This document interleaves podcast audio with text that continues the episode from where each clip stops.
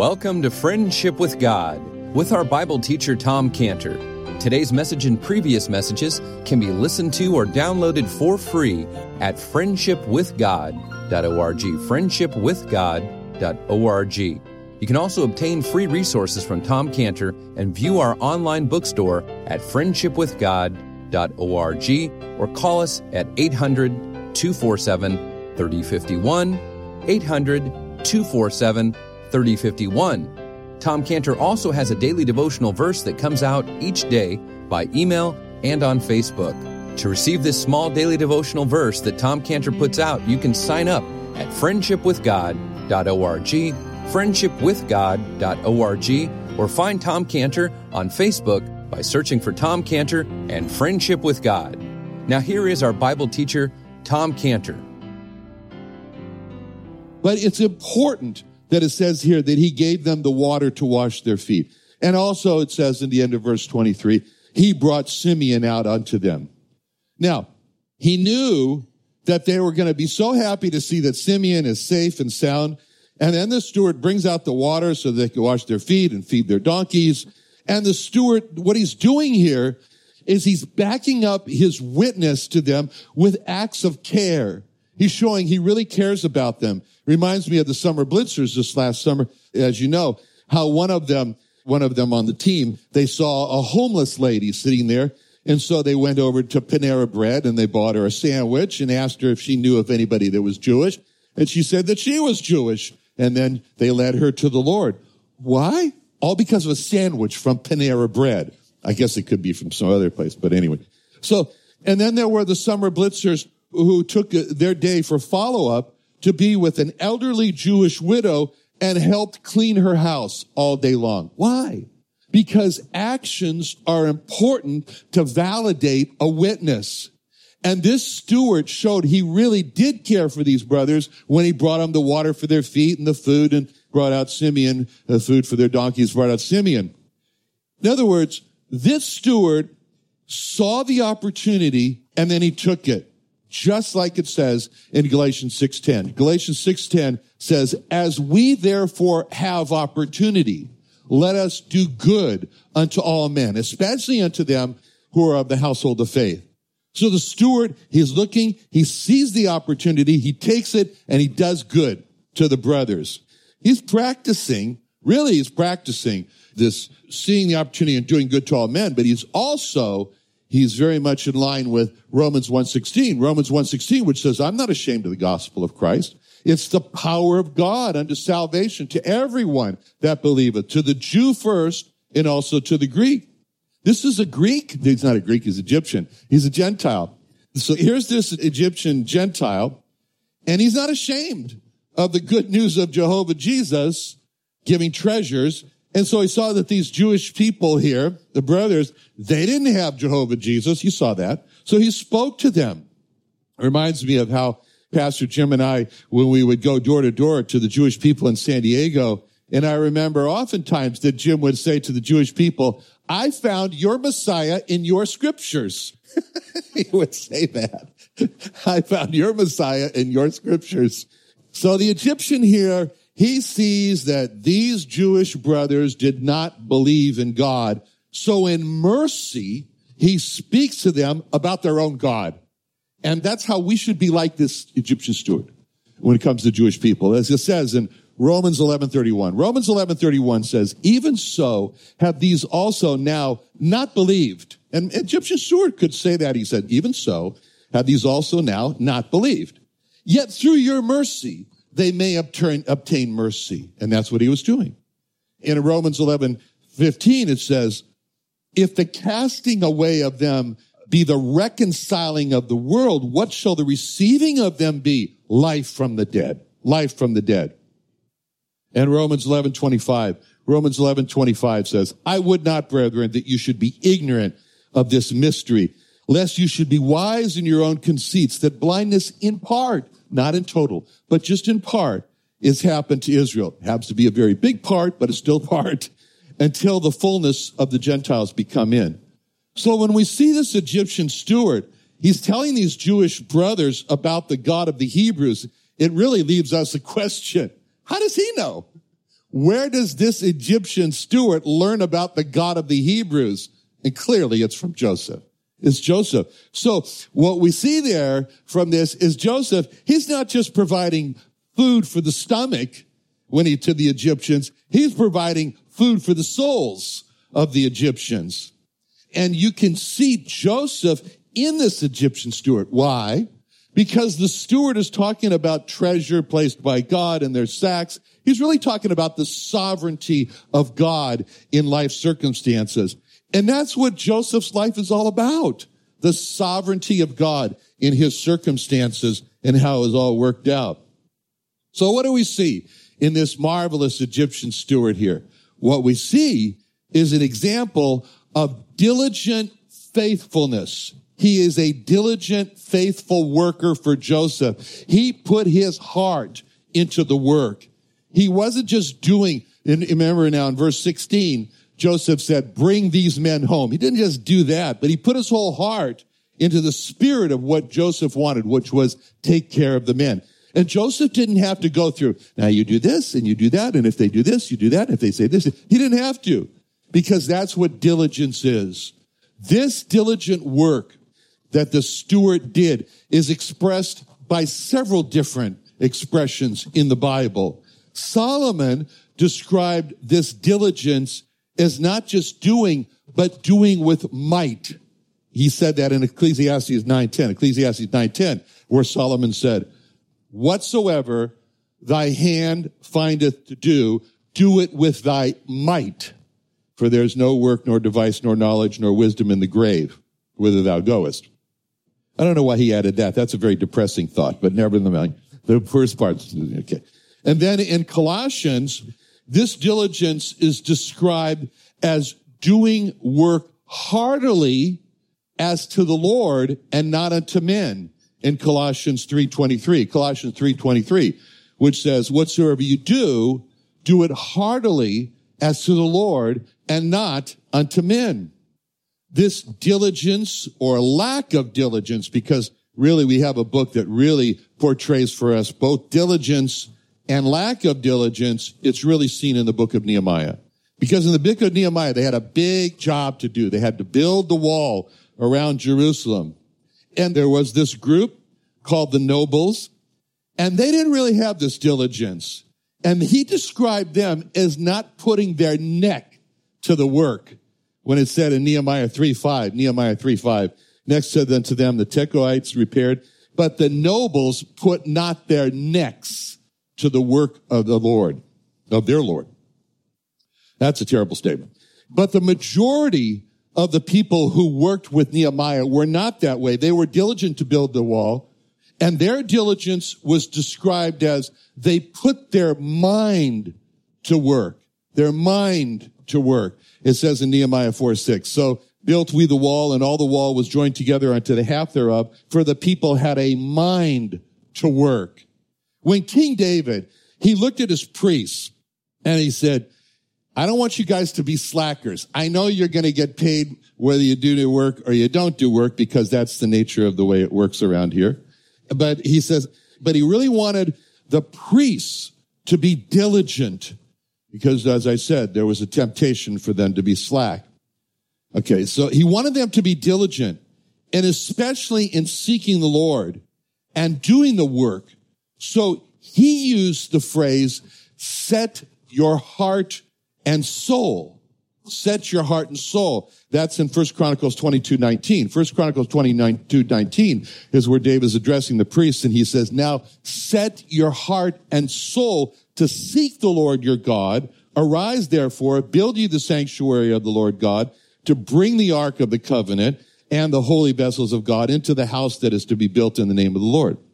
And then he further goes on to describe diligence to obey God's commandments when he says, he calls it with the whole heart, with the whole heart in Psalm 119.34, Psalm 119.34. He prays, give me understanding and I shall keep thy law. Yea, I shall observe it with the whole heart, with the whole heart, with my whole heart. So this diligence that we see in this Egyptian steward is an example to us He's an example for us to follow because in diligence, He is the way we should be. Now, there's another quality about this Egyptian steward, and that's readiness. Readiness. This steward was ready to witness for God. He was ready to do work. And all of this extra work, this was all extra work for him. I'm sure, you know, he had, I'm sure he had, he wasn't just sitting around there saying, well, I wonder what's going to happen today. I mean, he had, anyway, he had all, the Joseph brothers arrive and this is all a lot of extra work for him. You know, and it just sprung on him. But what we see here in this steward is he jumps into the work and he saw they needed God, so I'm going to speak to them about God. It's this readiness to speak about God that's called in the Bible always ready or ready always to give an answer in 1 Peter 3:15. 1 Peter 3:15 says, "Sanctify the Lord God in your hearts and be ready always, unexpectedly even, to give an answer to every man that asketh you a reason of the hope that is in you with meekness and fear." I mean, the picture is really like a fireman. He's standing there and he's ready, he's waiting, even if he might be eating, to jump up and to answer the call, springs into action. So the steward's readiness to take care of the physical needs of the brothers, that's called in the Bible, in Timothy, that's called ready to every work, ready to every work. And in Titus, I meant to say, Titus, Titus 3.11. Titus 3.11 says, put them in mind to be subject to principalities and powers and obey magistrates, to be ready to every good work. This readiness that we see in this Egyptian steward, it's an example for us. We should follow. We should be on the lookout, standing on call for the time when we can speak for God. This readiness is the way we should be. Now, another quality about that we see in this steward is that he's thankful. He is a thankful spirit. As he tells the brothers, look, look at the money as treasure from God. Give him thanks. This last week, we interviewed a person at work for a job. We interviewed him for a job. And Diana Huerta, who's hired hundreds of staff in Tecate, she was explaining to the candidate what was important for the job, what was required.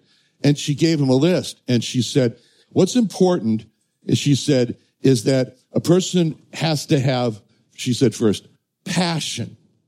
And then she said, flexibility, because we're always changing things all the time.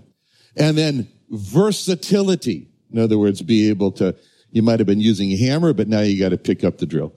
Flexibility, versatility. And then she said, and, and I was expecting something like, you know, I don't know what I was expecting, but she said, and gratefulness, gratitude. I never heard that described as a quality for an employee, but it's great that she said that. Why? Because in the workplace, the spirit of being disgruntled, it spreads like wildfire. And the spirit of gratitude is the water that puts the fire out. Gratefulness is what is required in coming to the Lord. It says that in Psalm 100 verse 4, Psalm 100 verse 4, where David says, enter into his gates with thanksgiving and into his courts with praise. Be thankful unto him and bless his name. See, when it says, be thankful, that shows that thankfulness, it's not just a feeling like the morning mist that comes on us, but it's a decision that we make. We decide if we're going to be thankful or not. And we decide to be thankful when we put on the godly view glasses and look at life through those glasses instead of the secular glasses. When we see and we tell others about how God saves us from our troubles. That's what's meant by making that decision to praise him and to be thankful. That's what it says in Psalm 96 2. Psalm 96 2 says, sing unto the Lord, bless his name, show forth his salvation from day to day. You know, when it looked like to the people of Guam, people living in Guam, that North Korea was going to send over missiles to them and bomb them, and they knew that the flight time for the missile from the time it left North Korea till it exploded in Guam was 14 minutes. So it was interesting because they interviewed people on Sunday as they were coming out of church when they, when they were under this 14 minute threat. And they asked them, what was the sermon about today? and they said the sermon was about If you only knew you had 14 minutes to live, what would you do in those last 14 minutes? It's like, what's your highest priority to do for the short amount of time you have left to live? That's what happened to the people in the Twin Towers in New York. They knew they were going to die. What did you do? What would most people do? Well, you know, most people jump on the phone with people, their loved ones, and they tell them how much they love them. King David says his priority was with the time that he had left. He described it in Psalm 71:15, Psalm 71:15, which says, "My mouth shall show forth thy righteousness and thy salvation all the day, for I know not the numbers thereof." He's saying, I'm going to give myself to showing forth the righteousness and the salvation of God with the days that I have, and I don't know how many I have. And actually, do you remember how old David lived? Does anybody remember? How old was David when he died? He was 70. He was 70. Okay? So how many more years do you have left? Or how many have you run the clock over? so, so in essence, David is saying that if he had just 14 minutes to live, that he would go around and tell others about the righteousness and the salvation of God. Thanksgiving is so important because this is when God pours out his blessings to us when he sees a thankful spirit. When we get in trouble, what's the first thing that we do when we get in trouble? We complain. What's the second thing we do when we get in trouble? We call our friends to complain to them. and the deliverance doesn't come. But Psalm 50 changes all that. It gives a new one, two, three. Psalm 50 verse 14, Psalm 50, 14 says, offer unto God thanksgiving and pay thy vows unto the most high and call upon me in the day of trouble and I will deliver thee and thou shalt glorify me. So first, when trouble comes, is to offer to God thanksgiving. And second, call upon him when in the day of trouble. And then the deliverance from God will come. So that means as soon as we're in trouble, we should turn on the tap of thanksgiving to God. And why? Because also in that Psalm, Psalm 50, Psalm 50 verse 23, 50, 23, it says, Whoso offereth praise glorifieth me, and to him will I show the salvation of God. Okay. So God is looking for the person who praises him and is thankful to him so he can show the salvation to that person. What is Thanksgiving? Thanksgiving is the Drano that unstops our life of woes. Thankfulness is what we see in this steward. He's an example to us of how we should come to God and rejoice and be thankful. He's the way we should be. So the thankfulness that we see in this Egyptian steward is the example for us to follow as we look for opportunities to thank God. Oh, money? No, treasure. As we have the spirit of gratitude. That's how we should be. Now, in this Egyptian spirit, we also see he not only speaks for God, but he has works. He has works to back him up. He's working for God. He's called, he's what the Bible calls being a doer of the word, as it says in James 1.23. James 1.23 says, if any man be a hearer of the word and not a doer, he is like unto a man beholding his natural face in a glass, in a mirror.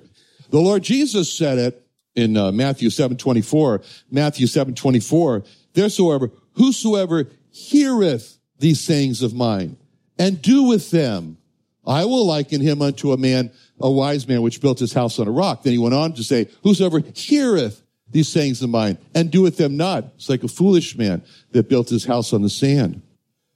So now the brothers, they've come into the house and we see what they do in verse 25. They made ready the present against Joseph, came at noon, for they heard that they should eat bread there. So they're told the governor's coming back at noon, and so they say, okay, which one of you has the saddlebags, you know? and they break out this present, they get it all ready, they kind of, okay, you know how we're going to do this presentation of the gift here, right? Of the gifts. And they all got it all, they, they, they got it. So they've unpacked all the best gifts from the land of Canaan there and they probably got them all spread out and rehearsed to how they're going to give this to the to the governor when he comes back at lunch. And he comes home. Finally, he comes home. Verse 26. When Joseph came home, they brought him the present which was in their hand into the house and bowed themselves to him to the earth. So the first thing they do when Joseph gets back is that they present the gifts and that they brought to him. They didn't just set them on a table and say, oh, you know what? All these things are for you. They didn't do that. What they did is that they put the gifts in their hands so that, and it says they give it to him. He should look at the gift, should look at their hand, and they associate the gift with themselves. They wanted Joseph to see their presents were coming from their hand so he wouldn't be angry with them. Then they bowed. They bowed before Joseph. It was not just a curtsy bow. This was really a bow because as it says in verse 26, they bowed themselves to him to the earth. They put their bodies down on the ground. And so at this point, Joseph is seeing this. He's seeing his brothers bow before him and which they didn't do just once, but you see in verse 28, they bowed down their heads and made obeisance. So Joseph sees this. He sees this and he sees, when he sees this, he says, this is the fulfillment of the dream that God gave to me 20 years ago, like by way of a prophecy. And we can imagine how Joseph, he must have thought back, wow, 20 years, that was a long time. What happened during those 20 years. He must have been marveling about that. He must have said, 20 years ago, God gave me a dream that my brothers would bow down to me and they mocked me and the whole family said I was foolish. I was arrogant to have a dream like that. And now here we are 20 years later. I see this dream prophecy. It's fulfilled. And he must have thought, what happened during those 20 years? I mean, he had a dream about his brothers bowing down to him. And yet he had nearly been killed by his brothers as they threw him into a waterless pit in the hot desert. He had been sold as a slave to the Midianites. He'd been promoted to chief servant in Potiphar's house. He'd been falsely accused by Potiphar's wife. He'd been a prisoner in an underground prison. He'd been exalted to the highest position in Egypt. He gathered corn for seven years of abundance. And now he's feeding Egypt during the seven years of famine. And now his brothers are bowing down before him and he's thinking to himself, you know, that was a lot of ands in between that dream and this bowing down here. You know, he's thinking that. And he's thinking, you know, you know, that was a lot of dramatic events in between the dream of the brothers bowing down to me and this actual event that I'm witnessing right now. So as Joseph looks back over his life, from the time that he had the dream and the moment now when his brothers are bowing down before him, he's thinking to himself, the only event that God told would happen in my life is this event right here of the brothers bowing, bowing down to me. I think some of those other events that happened to me were kind of important, you know, like the pit part, like the slave part, like the prison part. I think those parts were kind of important, but I didn't see any of those parts in my dreams. God didn't tell me about any of those parts that would happen to me. God just told me about this bowing part. Now, why do you think that God did not tell Joseph about any of those other major events in Joseph's life in a dream back then when he was 17? Why do you think? Okay. Yeah. I mean, if Joseph had seen the pit part and the prison part of that dreams there, he would be pretty afraid.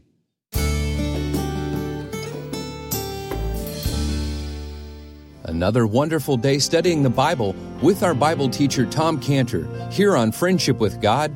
Don't forget that today's message and previous messages can be listened and downloaded for free at friendshipwithgod.org, friendshipwithgod.org. You can also go online to find free resources from Tom Cantor and our online bookstore at friendshipwithgod.org. You can also find Tom Cantor on Facebook and you can also go to friendshipwithgod.org to sign up for his daily devotional verse. Tom Cantor is also the founder of Israel Restoration Ministries. You can visit that website at israelrestoration.org. Or you can write Tom Cantor at P.O. Box 711 330, P.O. Box 711 330, Santee, California. That's S A N T E E, Santee, California 92071 or you can email Tom Cantor at friendshipwithgod.org. Tom Cantor at friendshipwithgod.org. Or for more information about Tom Cantor and Friendship with God and Israel Restoration Ministries, call us at 800 247 3051. Join Tom Cantor, Ray Comfort, Dr. Michael Brown at the Israel Restoration Ministries Jewish Evangelism and Training Conference happening in San Diego on Friday evening, February 9th and Saturday morning, February 10th at the Creation Museum in Santee, California. Learn from great Bible teachers like radio host Tom Cantor from Friendship with God, as well as world renowned Jewish evangelist Ray Comfort, radio host Dr. Michael Brown, director of Jews for Jesus Israel Dan Sered, Friends of Israel field director Steve Herzig, Pastor Leo Giovinetti, and many others. Cost for this two day conference is only $25, which covers all speakers, food, and materials. So register today to hear Tom Cantor, Ray Comfort, Dr. Michael Brown, Jews for Jesus, and Friends of Israel on how we can reach the lost people of America and Israel on February 9th and 10th. Call us at 619 599 1104, 619 599 1104, or sign up at reachisrael.com. Reachisrael.com.